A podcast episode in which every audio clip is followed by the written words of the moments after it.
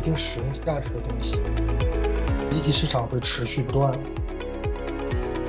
欢迎大家收听 D Light 光，本节目由零叉四九九主理，每期深度访谈全球舆论中心影响者，第一时间为您解读热点事件。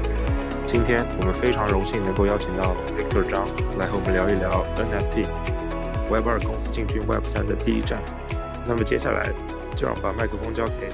Element 社区的总监蓝星，也就是我们今天的主持人，欢迎。呃，Hello，大家好，我是蓝星，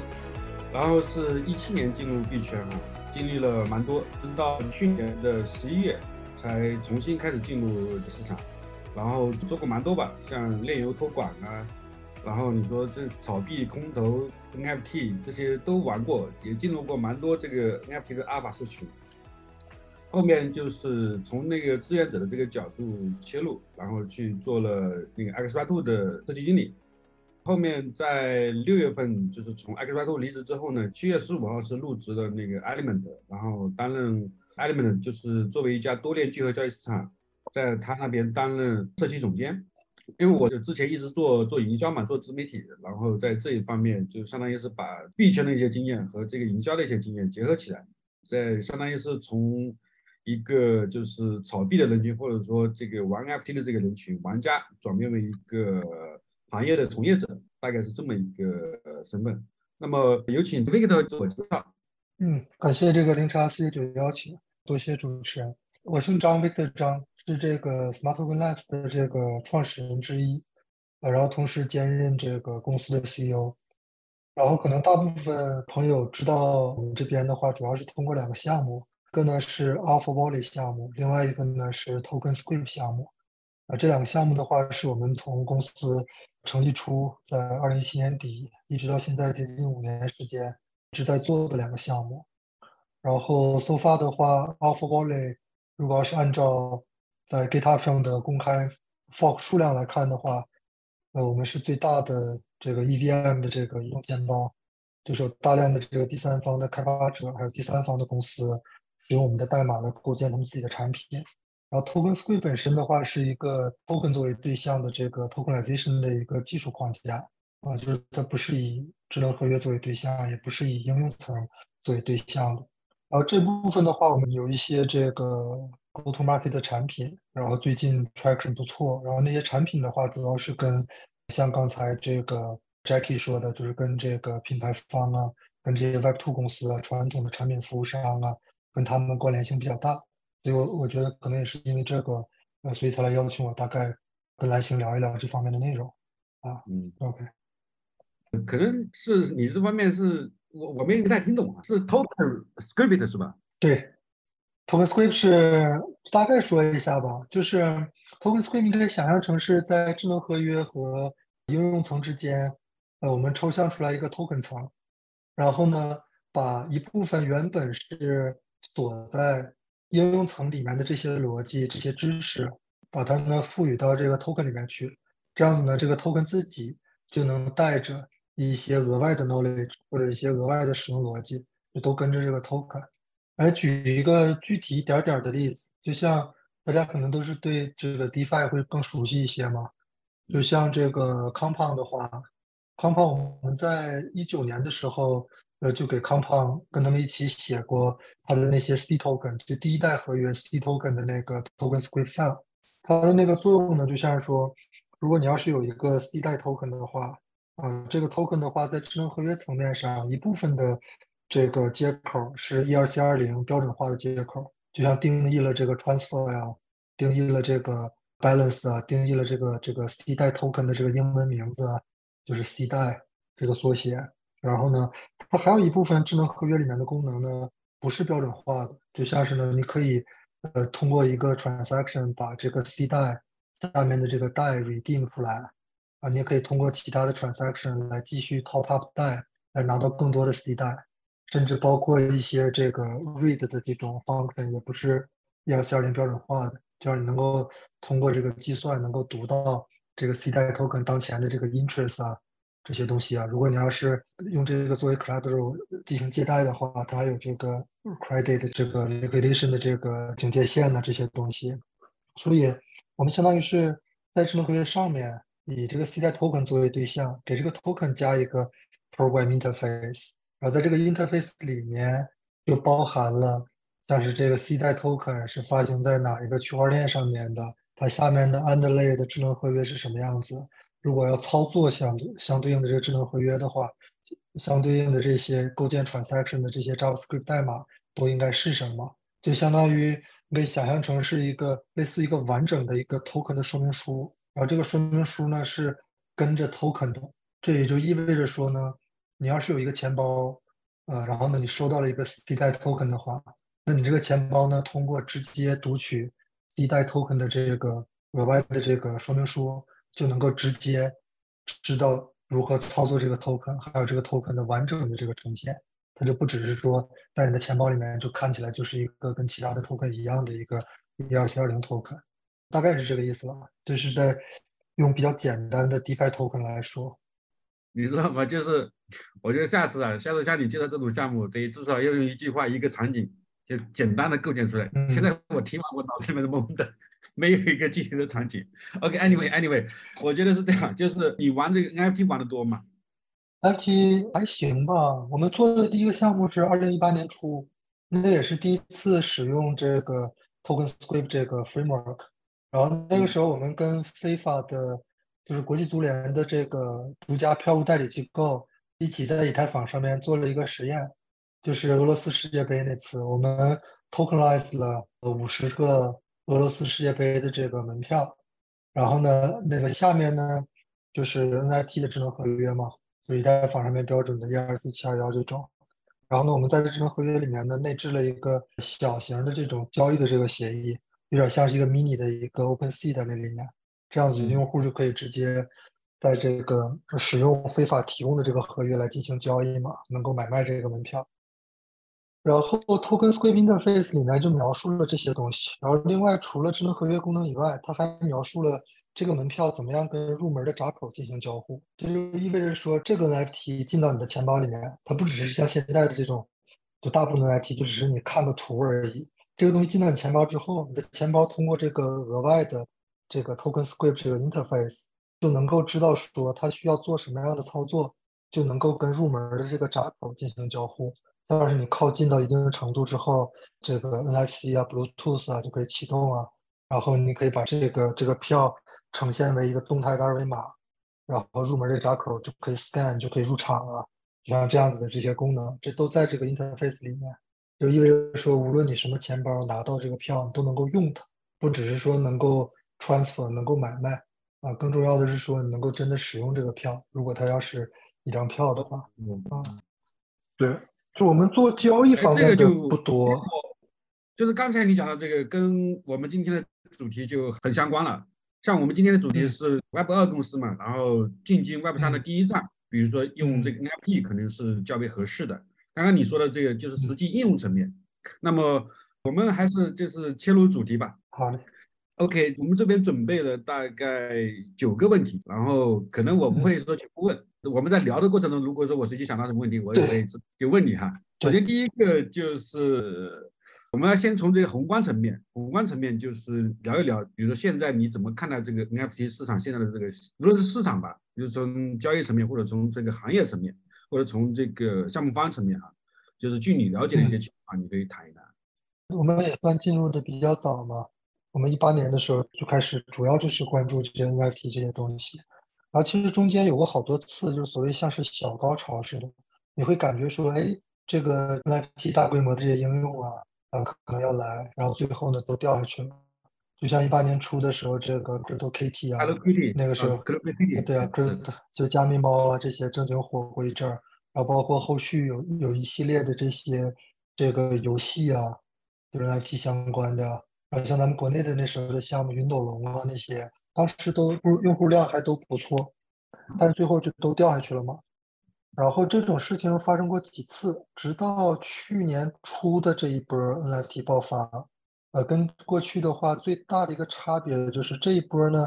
吸引进来了大量的这些就是真实的区块链以外的这些产品和服务方，就像各种各样的这些品牌方啊，先从这些这个 fashion 啊、时尚啊这些相关的这些品牌方开始。然后到逐渐到现在的这个状态呢，是基本上只要是中等规模以上的，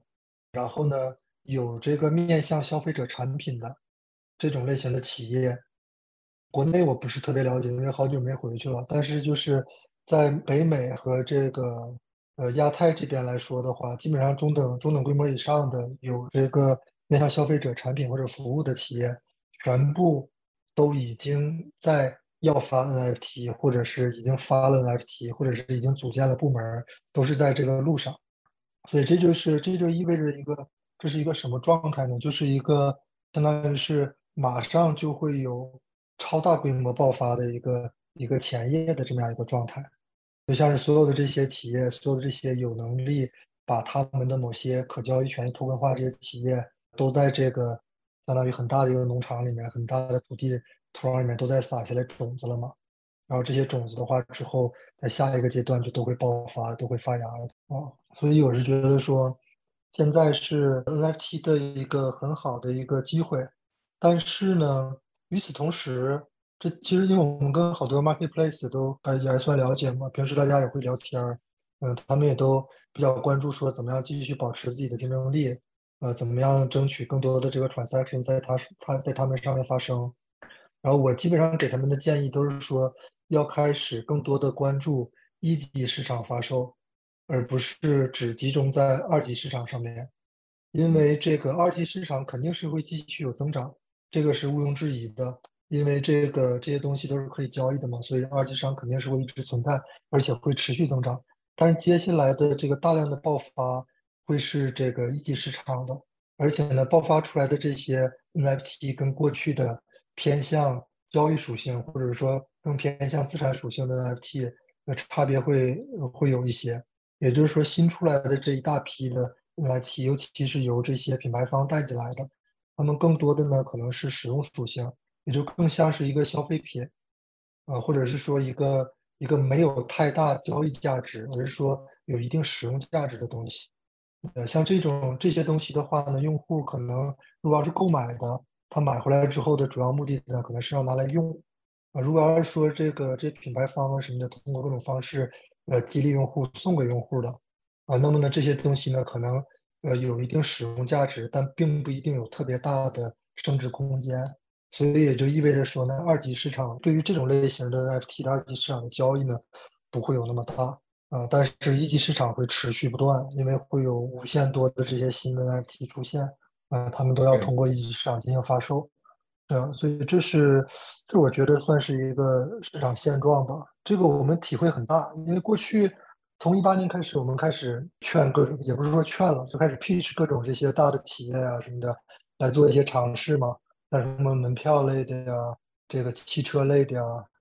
这我们跟 Toyota、卡玛都做过 POC 项目。但他们的话，那个时候的你就你你得主动去想办法去劝他们来干这个事儿。然后像去年的话呢，去年我去北美跑了一圈，那基本上所有的这个这些品牌，你不用劝，你也不用给他讲原因。他自己也其实也搞不清楚是啥原因，但都非常的 formal 啊，就想要跳进来，都想要就是我们就说这个 put the toes in the water 嘛，都想要进来试一下，对吧？也别管说有没有用，反正我先进来试一下再说，先把这个地方占上，是吧？所以这个这个差别还是很大的，所以这个给大家都很多机会嘛，嗯，像我们自己也是，呃，我们的 pipeline 上面都排到明年，应该排到明年中了都，就是项目太多嘛，都做不过来，嗯。我这边就是刚刚你在说的时候，打开，嗯，打开这个 NFT Go 来看哈，它，一个有意思的数据是什么？就是这个持有人、持有地址一直在上涨，但是呢，近期应该是说从五月份吧，从五月份之后，这个交易人数啊，然后交易量就相比这个巅峰时期确实跌了蛮多。然后现在，但今年不光不光是币圈的牛市啊，也是这个图圈，图圈也是也是一个熊市的这个状态。嗯，对，那钱少了嘛，流动性少了，那所有地方的交易都会少，呃，那是不不可避免的。它不可能是说这个这个 fungible token 交易的人少了，但 non fungible token 交易人还多，那都是一样的钱。嗯，刚刚你说的就是这种传统公司啊，进军这个 Web 三，然后就是发 NFT，因为为什么现在发发币哈，就是发币的话，现在其实很多国家政策还是不太允许，但是发 NFT 现在怎么讲呢？还没有一个明确的这个政策来界定嘛。所以说，你说越来的越多的公司要发 NFT，这个我是非常非常赞同。从我现在这边手头上掌握到的，就不是说这种大数据吧，就是自己身边的人啊，身边的接触到的公司啊，都是在他们大批量的想集中的在在这个 NFT 这个领域先占，就是占占一个坑位。是这样，对啊，对啊，就是 formal 的程度很夸张的。就是我给你举两个例子，一个呢是这个，就是 NFT NYC 期间那个 Coach，就是也算是一个 OK 的品牌吧，对，不是说特别顶级的奢侈品，但也是就是有一定品牌影响力的嘛，Coach。然后就就非常着急的在那个 NFT NYC 期间上了一个 NFT 项目。结果那个项目整个就是一个就是一个灾难，呃上刚上线了之后，然后没几分钟就告诉大家说不行了，不能用，过几天之后那个再再重新开放，然后过了好长时间，一直到我后来回去到新加坡之后，我我登录了看了一下，那东西还是好多的问题，就是说他们像这种很传统的品牌，而且是还不错的品牌，他们竟然能够顶着这么大的风险。就是同意让这样子的一个项目就上线了，这就说明他们有多 formal。然后另外一个，我给你举一个例子，就是这还真不是国外的，这个是就是就是就是国内的嘛。我觉得就是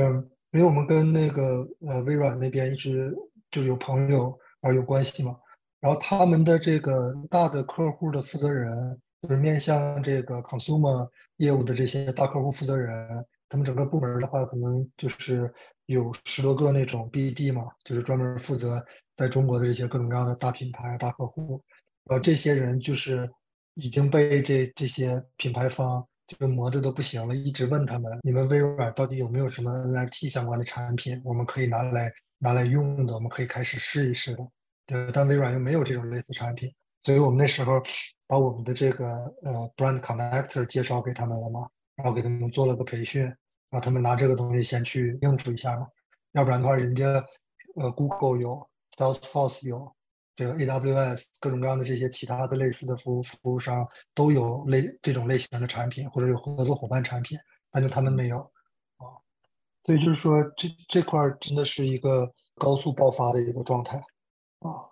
我是在国内，就是更接触像映客啊，然后 B 站啊，就这些，跟都跟他们团队聊聊过一些。确实，在这一块，甭管先先懂不懂吧，至少先让我尝试一下吧。大家都就是先占个坑位，大家就很多都是抱着这样的想法。小红书，小红书自己有一个全资的一个这个，就算是什么 NFT 公司吧，叫叫什么名？叫什么名忘了。嗯，就基本上都在做。嗯。算，可以啊。那我们进入这个第二个问题吧，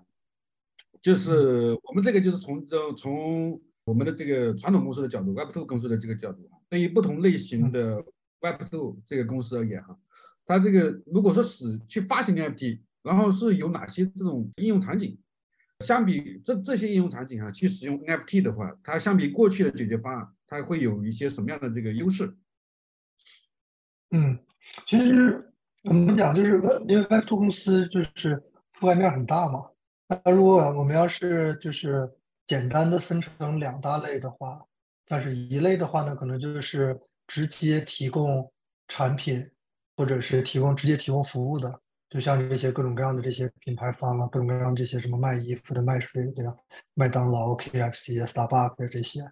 然后还有一类的话，相当于是这个服务于服务于这些这个。这些真正的这些产品呃供应商的嘛，他可能是提供技术解决方案的呀，或者提供这个网络平台的呀，啊各种各样的这些，这些这些他们可能都不太一样。然后现在看到的更多的呢是真正生产产品的，或者说真正直接给呃最终用户提供服务的这种类型的公司呢开始大规模的进入。然后他们一般来说的话，呃开始的起点都是做一些。简单的，呃，像是数字，呃，数字收藏品，哦，都是做做这种类型的东西。然后之后的话呢，在这个数字收藏品的基础上，再赋予这个收藏品一些可以使用的权益。要是你有这个，你有这个耐克的这个鞋的话呀，你就可以买这个限量版的什么鞋呀、或者说买东西的时候什么折扣啊什么之类的，嗯基本上都是这种路线。然后呢，再往前再往下走一步的话，就有点类似于像呃 Starbucks 做的东西，就是呢，它它最一开始也是发这个 digital collectible，就作为像是一个数字赠品似的。过去的话，你可能消费麦，对啊，你吃麦当劳什么的送你个玩具啊，你去 Starbucks 喝喝咖啡喝的多了，他送你个什么东，送你个杯子什么之类的。然后现在的话，你就相当于是送你一个数字物品嘛，啊，道理上是一样的。然后它在这个基础之上呢，赋予它一些功能，但是赋予它一些这个原本的它会员体系里面的一些权益，赋予到这个数字藏品上面。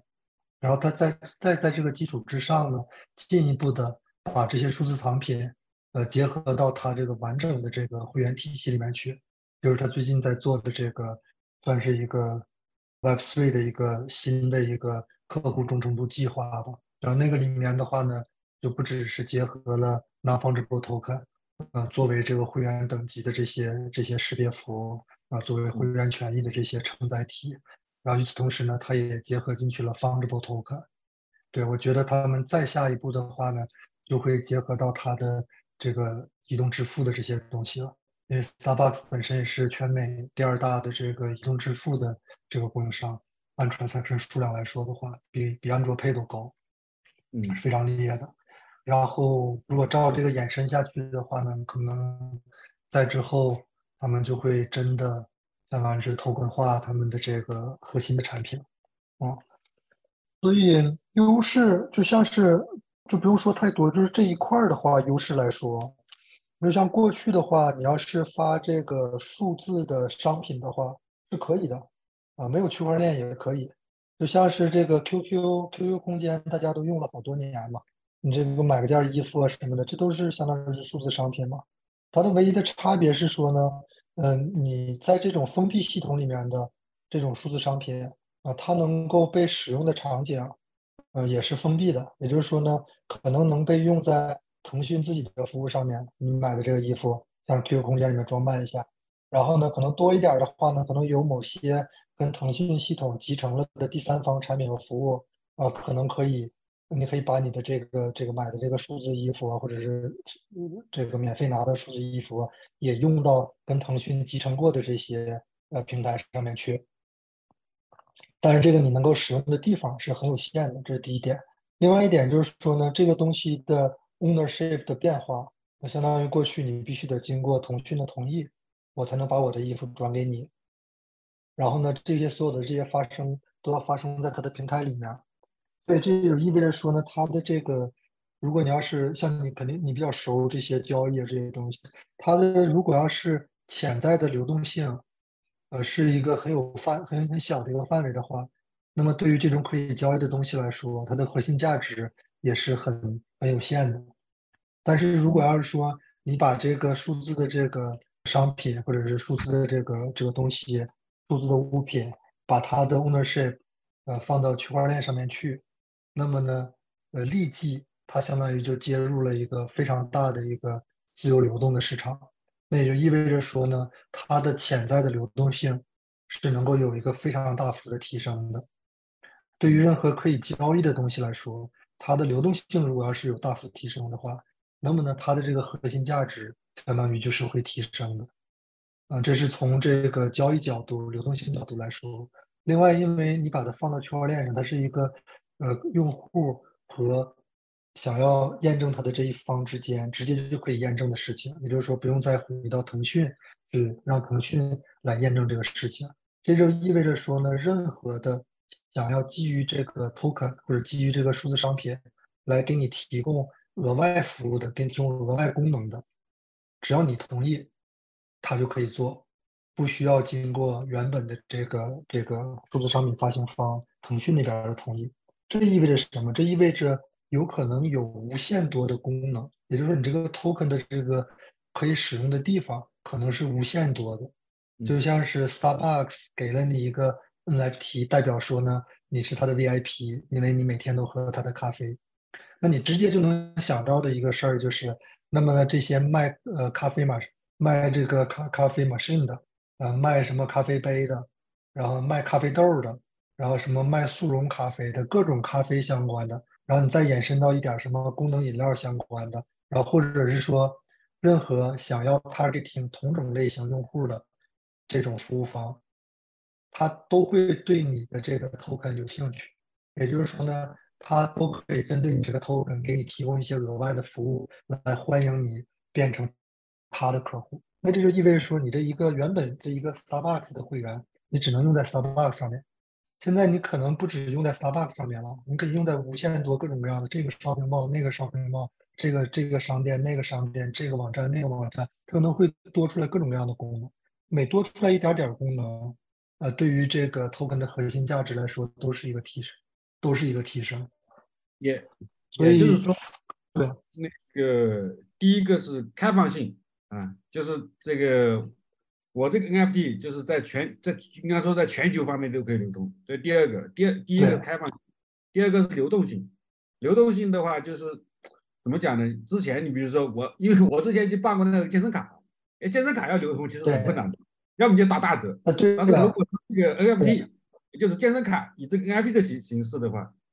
有这个到期时间，这个这个流动性可能会会比之前更强。第三个就是，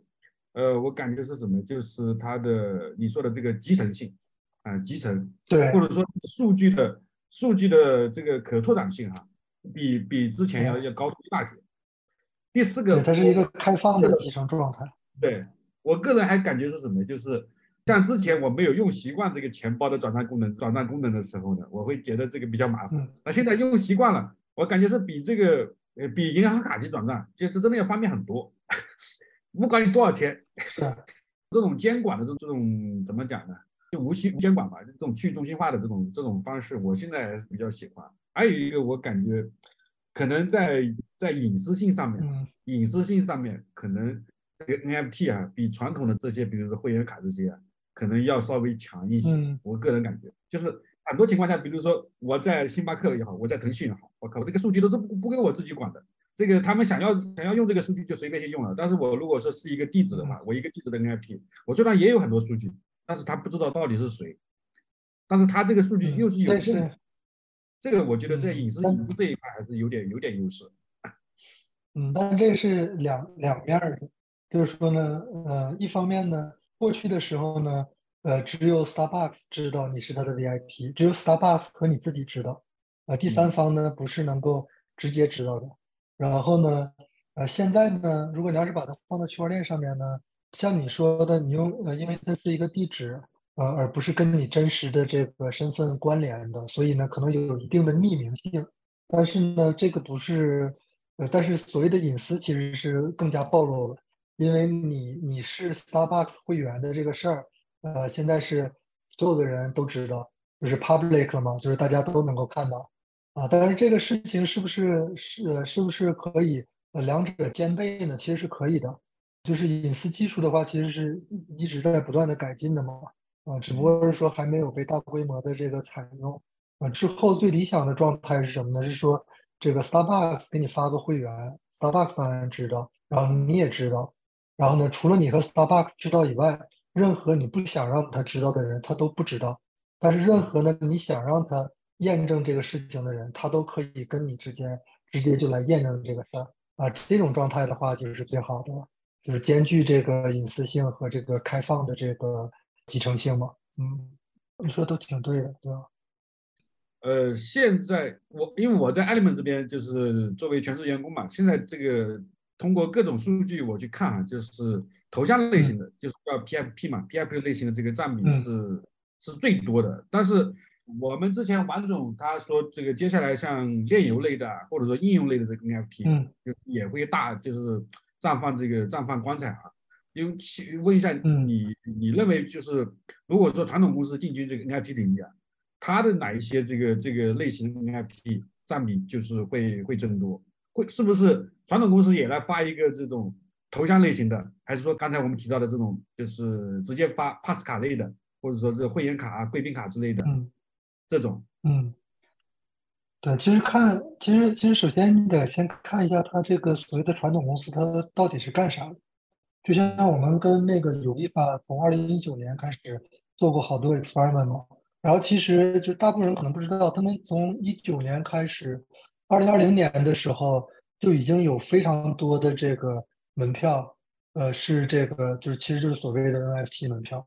但只不过是说他们的那些东西都是在一个封闭的一个一个区块链上面，就不是在这个 public blockchain 上面，就还没有转到这个这个 public blockchain 上面来。但你觉得就像这种的话，它也是发 NFT，但是呢，它这个既不是头像，也不是积分。这个东西呢是跟它的这个核心的业务直接关联的啊，这种类型的其实也挺多的。然后要说回比较通用类型的，就是无论什么样的这个公司或者无论什么样的产品都可以来尝试一下的，那可能就是像你说的呃那些嘛，一个是发一些这个所谓的数字纪念品呢、数字藏品呢，然后与此同时。呃，把这个数字藏品再跟它的这个客户忠诚度计划，像你说的各种 pass 类的这种东西，呃，再结合起来，呃，这条路的话，现在也是比较多的。而最近有挺多的这个挺多的初创公司都在做这方面的尝试嘛，就像是什么呃 tokenized membership 啊，什么这些东西。然后我们的一些产品也是比较偏向这个方向的，嗯，都是帮这些品牌方。做 NFT 之后赋予功能，然后再跟他之前的这些客户忠诚度计划结合到一起去，嗯，这种类型。嗯，OK，呃，下一个问题我觉得是是可以好好回答一下的，就是首先一个行业它会有这个上下游嘛，然后上下游之间又会有这个叫做价值链。如果说这个传统公司 Web 二公司进军 NFT 领域，你认为就是在这个环节里面啊？会出现哪些这个角色？然后哪个环节是有它的商业价值是比较有想象力的？我我先来说一个啊，我觉得这个交易平台的商业价值一直会有这个想象力。那肯定，对，因为那个，因为大部分不是说大部分，就是适合用区块链来托管化的权益都是可以交易的嘛，所以它的交易和使用这两个属性就是它的全部属性嘛。交易这个属性是永远少不了的。呃，交易属性的价值基本上大部分都体现在这个流通环节里面嘛，就像这个 fungible token 的交易所呀，那 fungible token 的这个 marketplace 啊这些，对啊，或者或者之后的话，像其实这些这个 e-commerce 平台呀，这些其实也都是 marketplace 嘛，嗯，就像这个 tokenize 版本的这个淘宝啊、马总啊这些东西，你的这些这这肯定是要会 capture 很大部分价值。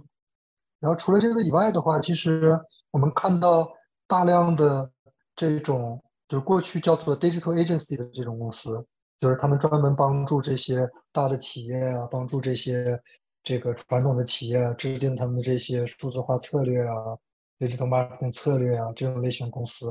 啊，这些公司的话也都很着急的在研究各种各样的这些 NFT 的用法，然后 NFT 的技术的解决方案，然后这样子的话，他们才能够持续的服务他们的客户。而不会被淘汰掉吗？然后一方面就是传统的这些，嗯，在 NFT 领域，就是刚刚你说的那个 digital agency，在 NFT 领域叫什么叫发行顾问？就基本上现在很多很多了。对，或者他们叫 NFT studio，啊，这种就这种类型的挺多的。但我说的是，就有一些是是新的公司嘛，就是全新的，就过去本身并不是做 digital marketing，也不是做这个 digital。这个 transformation 的这种这种 consultant 的这种公司，而是说它是它是直接就是一个初创公司嘛？但就是过去过去已经在这个行业里面的这种公司，那什么 Public C 啊，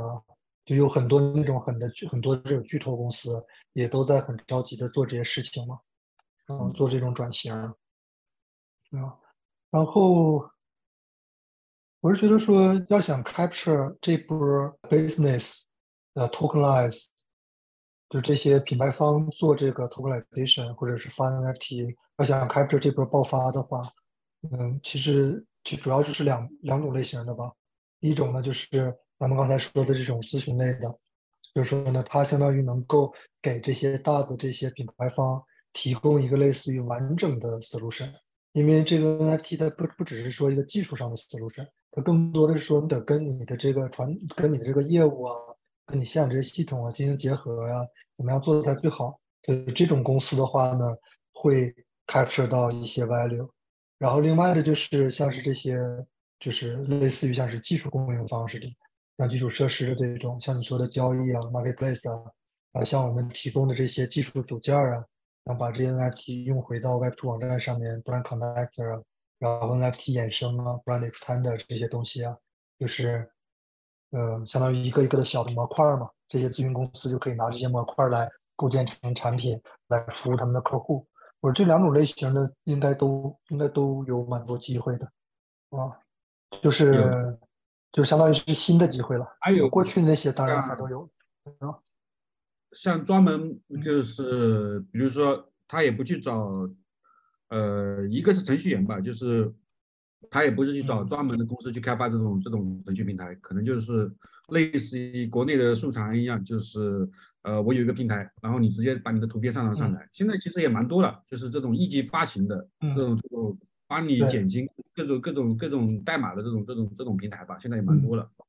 然后第二种，我这边接受的这个数是这个这个情况。第二种就是像这种发行顾问啊。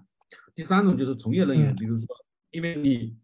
你总要，比如说你有白单或者各种形各种形式吧，你这样发出去嘛，发出去的话，你要进行商务合作啊，这种这种 BD 啊或者运营人员，对吧？然后这种 Mode 啊，这个就偏向于这种普通人，普通人能够抓到的机会，就是像 Mode 啊，管理员，他 Discord 的管理员，然后。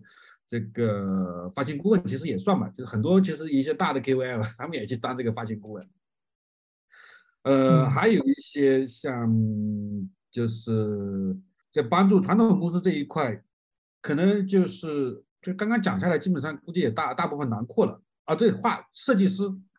设计师也是一部分。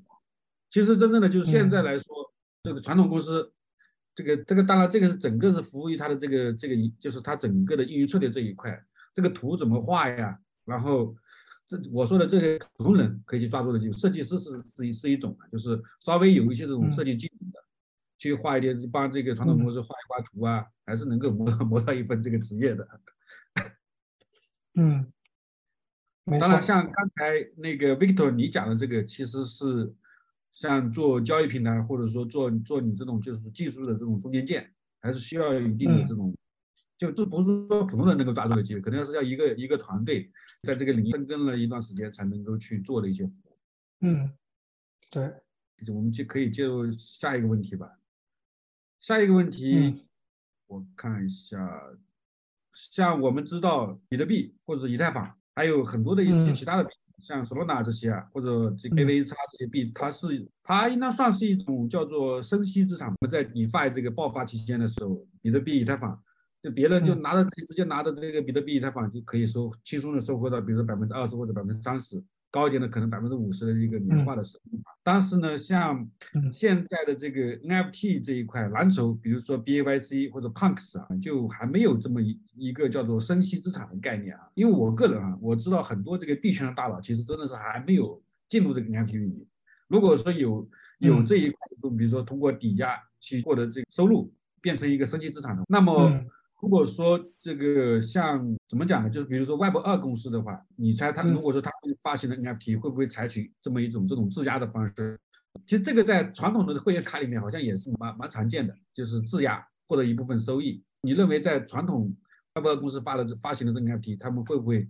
采取这种形式呢？对，两个方向嘛。这个其实这些品牌方是能够帮助这些蓝筹 NFT 的 Holder 赚钱的。这是一方面，另外一方面，你你刚才说的这个，如果它要是这个会员机制的话，我们其实有帮品牌方设计过有类似的这种会员机制吧，因为它相当于是说希望你持有的 NFT 嘛，就一直作为他的会员，不希望你变来变去的换来换去，你这个转给其他人，它是其实可以鼓励你，相当于一定程度上，你把你这个 NFT 相当于是一直保存在你的钱包里面。啊，你要是一直在你的钱包里面的话呢，那么呢，你就能够获取一些额外的权益，就有点类似于像是你刚才说的这种这个 staking 啊，质押的这种质押获得额外收益的这种感觉了。然后呢，你在你的钱包里面这个时间越长，那你能够获得的这个好处就越多。啊，像是我们设计过，在你钱包里面的这个时间的长短，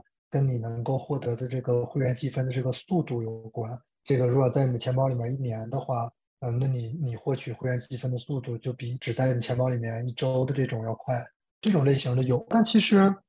另外一个很有意思的，现有的这些蓝筹 NFT，他们其实是可以跟这些 Web 2的品牌结合，有好多赚钱的机会。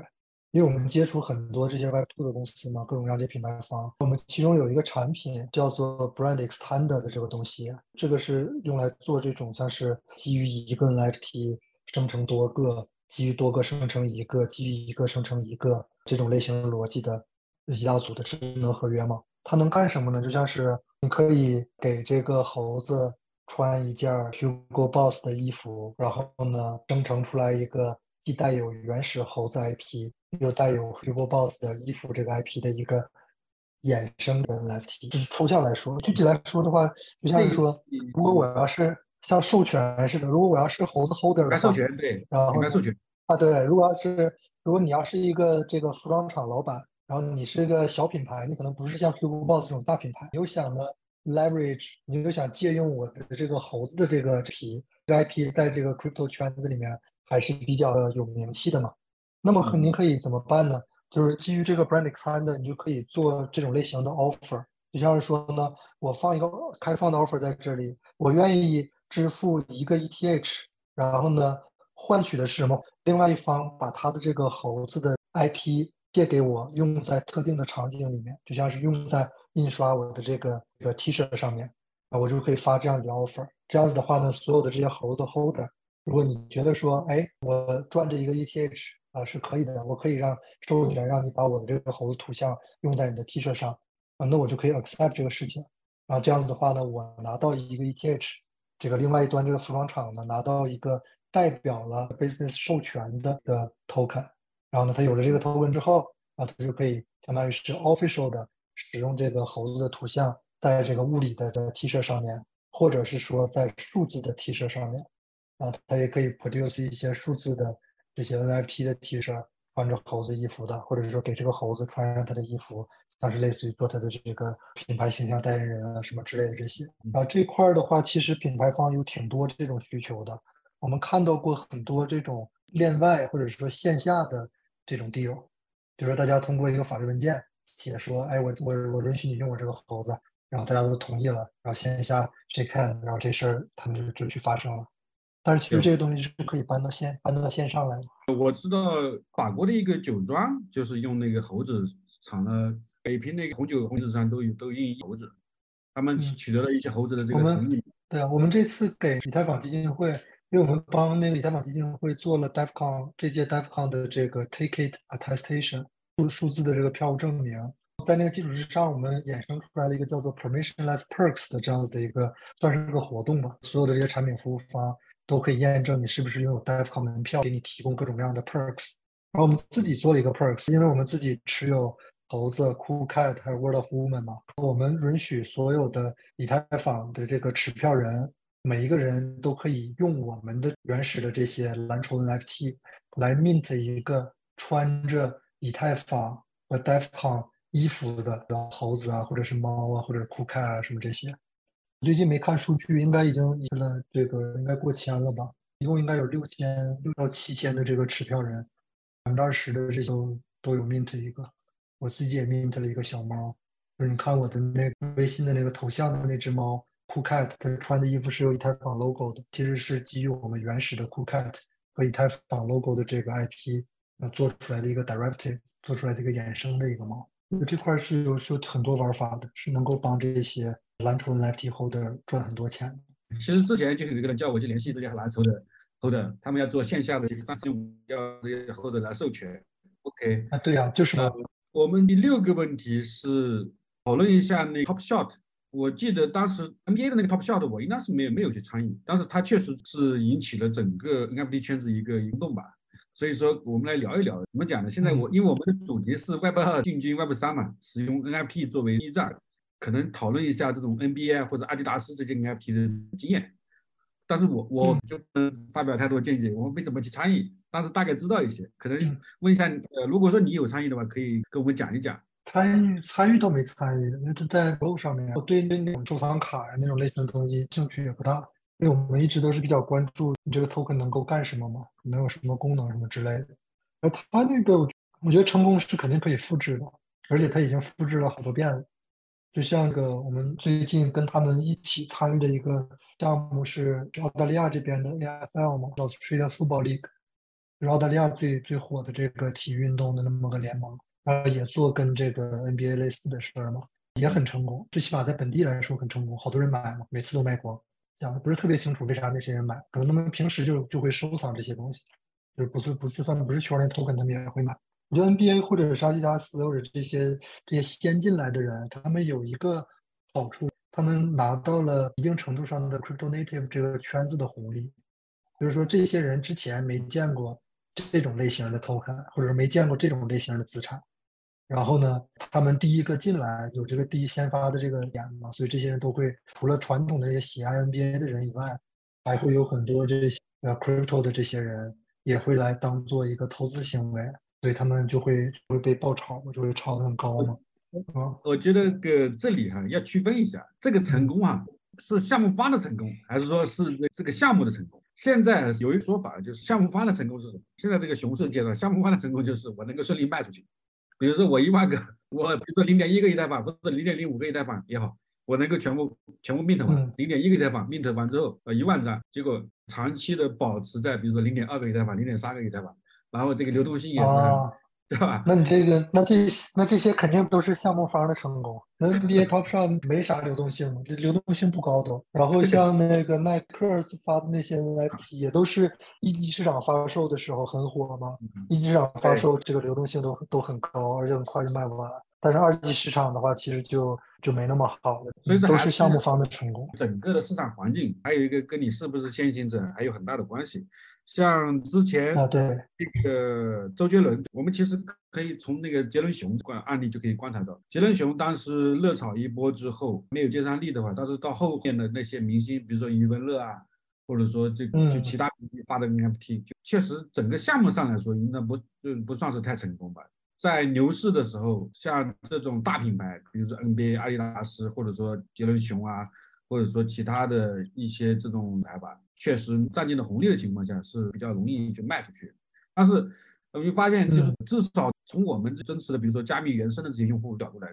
看，称不上跟那比如说跟无聊猿或者是跟那 of Woman 对吧？像这些这些项目去相比的话，算成功，个人是这样认为啊。嗯，没错，确实是这样。这其实也带来一个挺有意思的问题，就是说就已有的 IP，然后呢借助这 tokenization 取得进一步的成功，和这种原本不存在的 IP。就像无聊猿呢，Word of Woman 呢，呃，就是直接诞生出来的这个来进行对比的话，其实是挺有意思的。我感觉上好像是这种原生的 IP，呃，效果会更好一点。对，之前不是有一句话叫做什么？本来以为是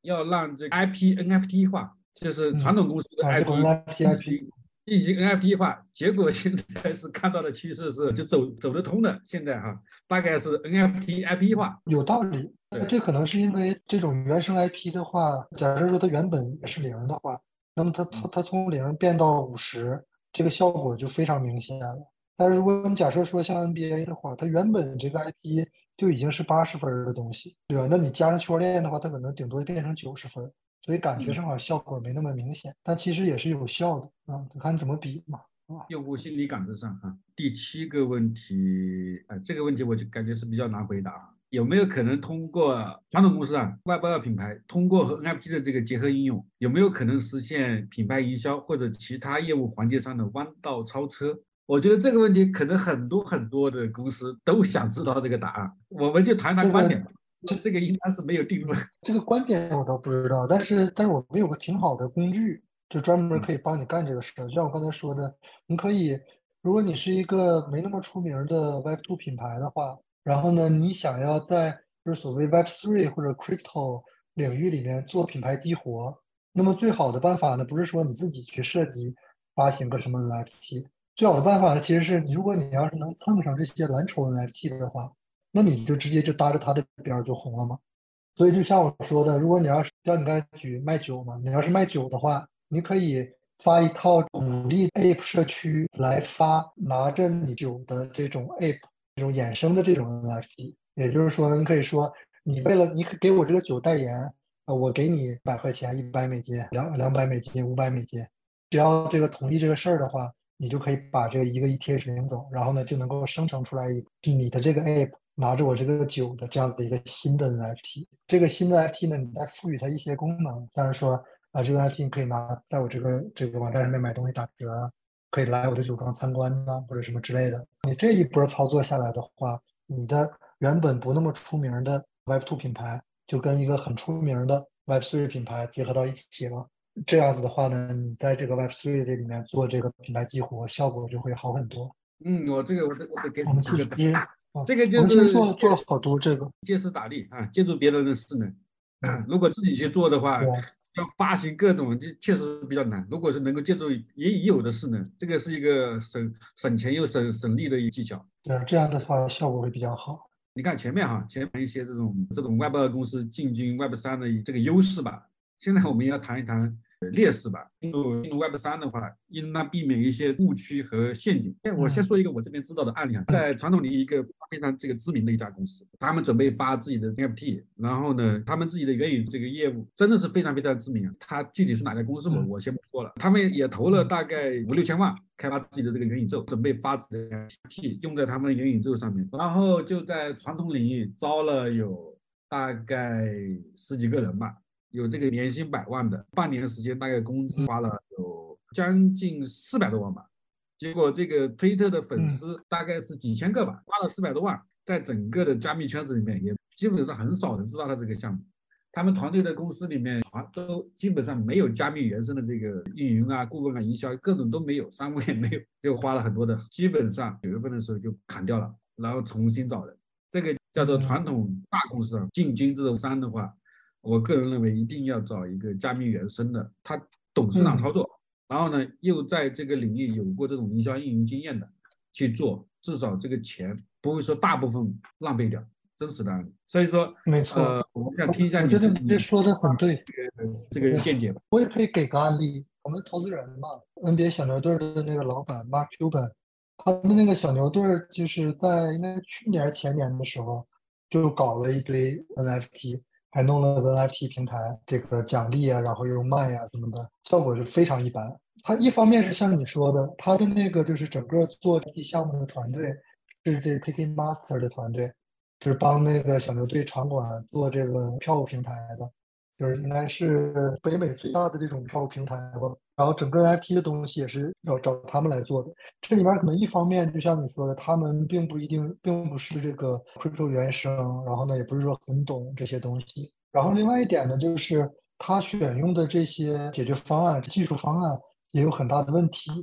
就像咱们之前聊到的说，你之所以要把这些东西发成 NFT，呃，是因为可以有很大的流动性。可以有开放的这个集成的可能性，这样子的话呢，才能带来好处，大家呢才会才会觉得你的东西有价值。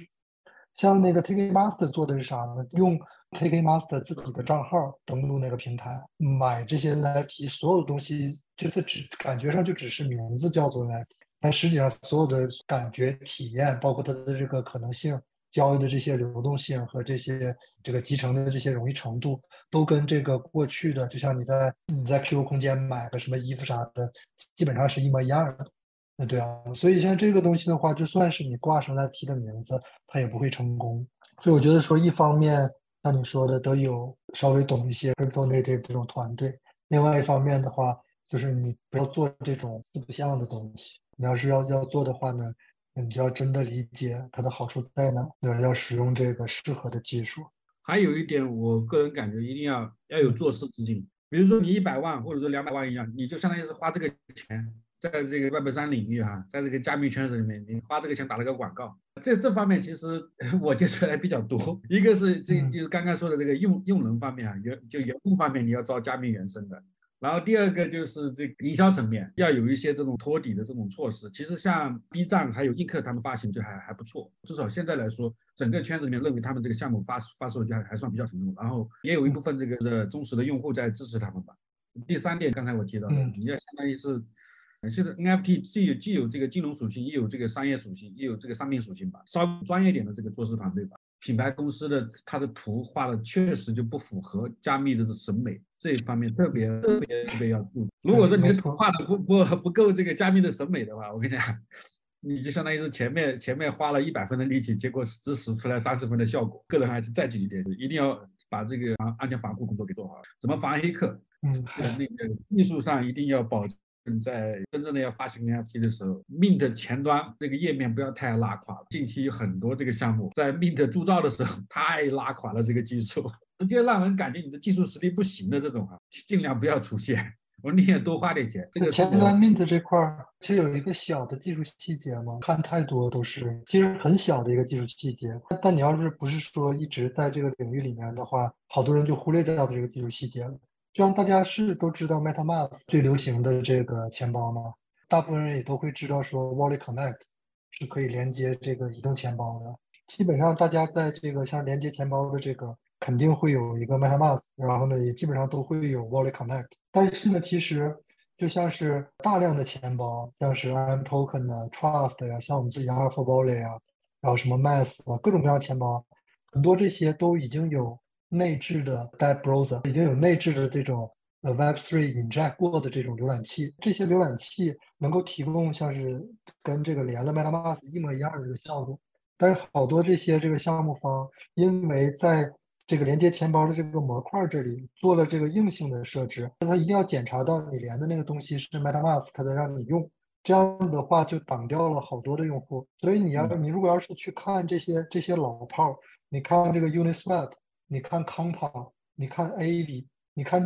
或者看 OneInch，你看这几个的这个 Dap 的这个前端在连接钱包的时候，它都会提供一个叫做 Web3 Injected。浏览器，或者说就提供一个叫 Web3 浏览器这样一个通用的一个一个按钮，呃，这个按钮呢，你连什么都行了，无所谓各种钱包，它只要是浏览器里面已经你摘过 Web3 的都能用。这个的话呢，你就不会说把好多这些用户挡出去，要不然的话大家就很麻烦嘛，非得要去搞一个特定的钱包才能够来参加你这个活动。对，这是个小坑吧，但是。但是太多了，好多项目都是都是这个样子。如果说高二公司发行 NFT 的话，像那个 Mimiland 那个 Mimiland 那个系列的 NFT 去学习一下，它的整个的预期管理啊，建的这种发射，先发一个 Pascal，把 Pascal 炒到很高价格，然后再发一个，就连发三三个 NFT，进行用户的这种分成，这种方式还是比较比较不错的。在设计方面吧，就是在。很多这个传统公司，他进来的时候积极的想发一个 NFT，结果又没有做好底层设计，基本上都是失败。我这边这方面我看了蛮多的案例的。如果说真的是传统公司啊，知名品牌要发 NFT 的话，这个其实马上解决一个问题，就是合规问题。在国外还稍微好一些，像国内的话，顾虑还是相当大的。因为因为国内有一个特点，就是好多的 policy 都不明确嘛，有很多的这个灰色地带，也就是说，它有好多的这个秋后算账的机会。所以大家都会觉得说风险很大嘛。虽然他现在不说你这个东西不行，但他也不说你这东西行。而且他之后如果要是说你不行的时候，他可以追溯。所以这个确实是在国内的话是是有一些风险的，这是一方面。所以国内就看到一些比较奇怪的 NFT 项目嘛，就像是这个有人要要找我们发帮他们做 NFT，但是同时注明说这个 NFT 一定不能够 transfer。让我们把这个合约里面的这个拿掉，发的这个钱包里边不要 transfer，然后觉得说这样不能 transfer，不能交易的话，可能风险会小一些。这是一块儿的，这是一种类型的风险。但其实还有其他类型的这个担忧，尤其是这些大品牌。我给你举一个例子，你应该就能明白。就像耐克发这些 NFT，发出来了之后，所有持有这些 NFT 的人，阿迪达斯也可以来 targeting 他们，相当于变成说有点像是类似于。耐克把自己的这个 VI 呃客户数据啊开放出来了，他给这些人打上了标签，而且是公开的标签，这些是我耐克的用户，然后就变成说呢，其他地方的这个竞争对手啊什么的，也可以来针对你的这些这个 NFT 用户来做这个 campaign 嘛，啊，来想办法把你的这些用户抢过去。所以这块的话，其实对于好多品牌方来说也是有一定顾虑的，尤其是说当他进一步考虑。要把他所谓的会员体系，要把这个 membership，要把它这个托管化的话，不是变成全开放的了吗？那就是不是意味着说，这个我的竞争对手也都知道我的最核心的这些用户数据了，都会有一些顾。但这块的话，就像我说的，好处是说，你的 membership 如果要是 token 化了之后，它的核心的这个价值是会有提升的。啊，那其实对于这些 business 来说的话，就这个问题就变成说。这个我怎么样能够在这个提升出来的价值里面 capture 到更多的部分，来弥补这个东西带给我的这个风险啊。如果要说我的这个好处大于风险的话，那就是值得做的；如果要说风险大于好处，那不值得做。哦，真正的大公司的话，不光是中国进入交易哈，现在你看前段时间是谁是 SEC 调查那个无聊猿，然后无聊猿就把他的那个猴子土地的推特就就就。删呃删删掉，然后改为一个斜杠。到底那个就是 NFT 是证券还是说是商品？现在整个全球是没有一个没有一个定论。那如果说如果说定义为证券的话，那可能不是就不是说每一家公司都可以发行的 NFT 了。可能这方面各有各的烦恼吧。你践行者你是承担了一部分一部分红利，但是你也承担了相应的风险。我个人的观点还是建议真正的大公司的话，可能还是要等政策政策面明朗，政策面明朗。政策面明朗的话，再来发行，可能你的红利也不会说错。就现在，因为还太早期嘛，你红利也不会说错过多少啊。你你看，我们国内现在就基本上就就就禁止了嘛。但是国外像美国，尤其是美国前段时间调查那个无聊猿这个事件，呃，这现在这个没有定论嘛。但是等到这个调查结果出来之后，可能就会成为一个风向标。整个法规、法律法规方面还是不太明朗。积极的去储备这方面的技术是可以的。题外话就是，你觉得这个 NFT 的这个下一轮牛市哈，大概什么时候会来？然后，如果说以你这种从业者的这种这种观点的话，NFT 的这个就怎么讲呢？它商业化应用吧，你认为会大概会在什么样一个时间点去爆发？应该会比大家预期的要快。然后这个牛市呢，并不一定是说呃按照交易的这个体量来衡量的，是呢按照这个用户数量来衡量的。对，就像这个呃，Starbucks，呃，它它的这些这个 NFT，呃，一覆盖的话，百万级的用户数量。像我做的这些票务方面的这些解决方案，对吧？那基本上每一场球赛，每一个比赛都是这个六七万一场，六七就都是这种级别的这个用户 onboarding 的这个带进来用户的这个这个数量。对，然后是这个我们跟这个 Young Brand，就是 KIC 的母公司。然后这个 McDonald 专门给 McDonald 生产，就是那些物理的那个纪念品，像什么他们不是经常会你买套餐送你个什么藏品啊、塑料的那些东西什么的。那个公司他们他们也在把物理的这些藏品转成数字的啊。像这些的话，这种类型的场景一覆盖的人群就全部都是这个万人以上，一次万人以上。可能多的就都是百万人以上的这种用户数量。下一次爆发的话，应该会比就真的爆发的应该会比大家预期的更快，因为就我知道的这这种类型的项目就很多。这种票务是发行在哪个链上的？这种嗯都有，都可以。以太坊、BSC、阿巴兰奇这些、Polygon 这些都有吗？对，Polygon、Flow、以太坊啊这些，这 OP、OP Rollup、Arbitrum 啊什么都有。各种各样的方案都有，这取决于这个票务发行方他们想要用的用在哪里。就像我们给 DeFcon 提供的方案是，就是从比我们一八年给非法和一九年给有利法做的那些方案都要先进很多了嘛。它在一级市场发售的时候，发售的是呃我们叫做 Attestation，相当于是一个非区块链 Token，你可以想象成是一个像是一个数字证书似的，可以存在你的手机里面。嗯，然后呢，只有当你要卖它，或者是要 transfer 它的时候，当这个票的 ownership 要发生变化的时候，这个时候呢，你才把这个这个 attestation 这个数字证书转化成一个区块链 token，更灵活，而且更节省成本。因为好多人买了票，他就拿来当票用的，他并不会去转售。与此同时呢，你要是想要转售的话呢，你也可以基于智能合约、基于区块链进行转售。就像这样子的一些 solution 的话，就已经非常接近成熟了，呃，非常接近于能够这个大规模采用。OK OK。对，所以就像我说的，会会比预期的更近，但不会是说就像是什么出现一个很贵的 NFT 啊，或者说这个交易量会有多大呀？但是用户量的话，会有非常大的这个新的用户会进来。OK，我们基本上所有的问题都问完了，我们。就是非常非常感谢大家这个本次采访，然后给 Victor 讲几句，就是我觉得对于创业者吧，因为你的你的这个角色就是一是一个行业从业者嘛。嗯，行了，说话之前的话，我刚才问那个徐乐来了，他那个那个字儿确实是念乐。对于想要从业的人，我觉得这个行业还是非常非常早期，所以机会太多了。我见过的发展的最快速的一个行业，也跟它的这个属性有关。它不只是一个纯技术行业，它还引起好多各方面的人的这个 interest，而且它又是一个离钱很近的交易属性很重的这样子一个行业。所以这个的发展速度是比过去的我们见过的任何的呃技术行业的发展速度都要快。看大家的目的吧，有些人想进来赚快钱，赚快钱机会肯定有，呃这些机会也不少。然后有些人的话呢，如果你要是呃真的想要 capture 一波类似于像是互联网早期这样子的大的机会的话，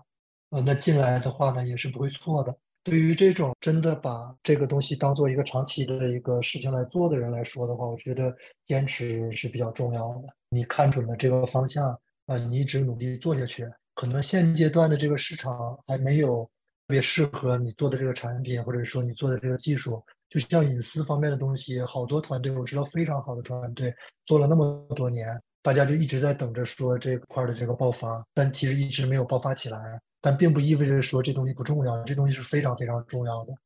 对，就像这样子的这这些东西的话，只要继续做，我觉得都会有这个爆发的机会。就像是你看一九一九一九年初的时候，那个时候就 ETH 新加坡那个 ZK ZK Think Alexandra 那个 founder，那就是带着一个这个 Plasma 的项目去参加这个 ETH Global 在新加坡的 Hackathon 嘛。那个时候我还是评委。他们当时 fork 了 Alpha Volley 来做这个 Plasma 的第一第一代的这个移动端的客户端，他就一直在这个领域里面深耕嘛。Plasma 后来没有 didn't go anywhere，他开始做 ZK，做 ZK Roll，现在这个 ZK Sync，ZK Sync 二点零。到现在这个 ZK EVM 的这个出出现，对啊，这个团队做的越来越好，越来越大，也都一直在坚持做这些事儿。所以，对对于真的想做事的人来说，的话，坚持是是比较重要的，就不要轻易的放弃。非常感谢 Victor，那么我们本期就到这里了。好，拜拜，拜拜。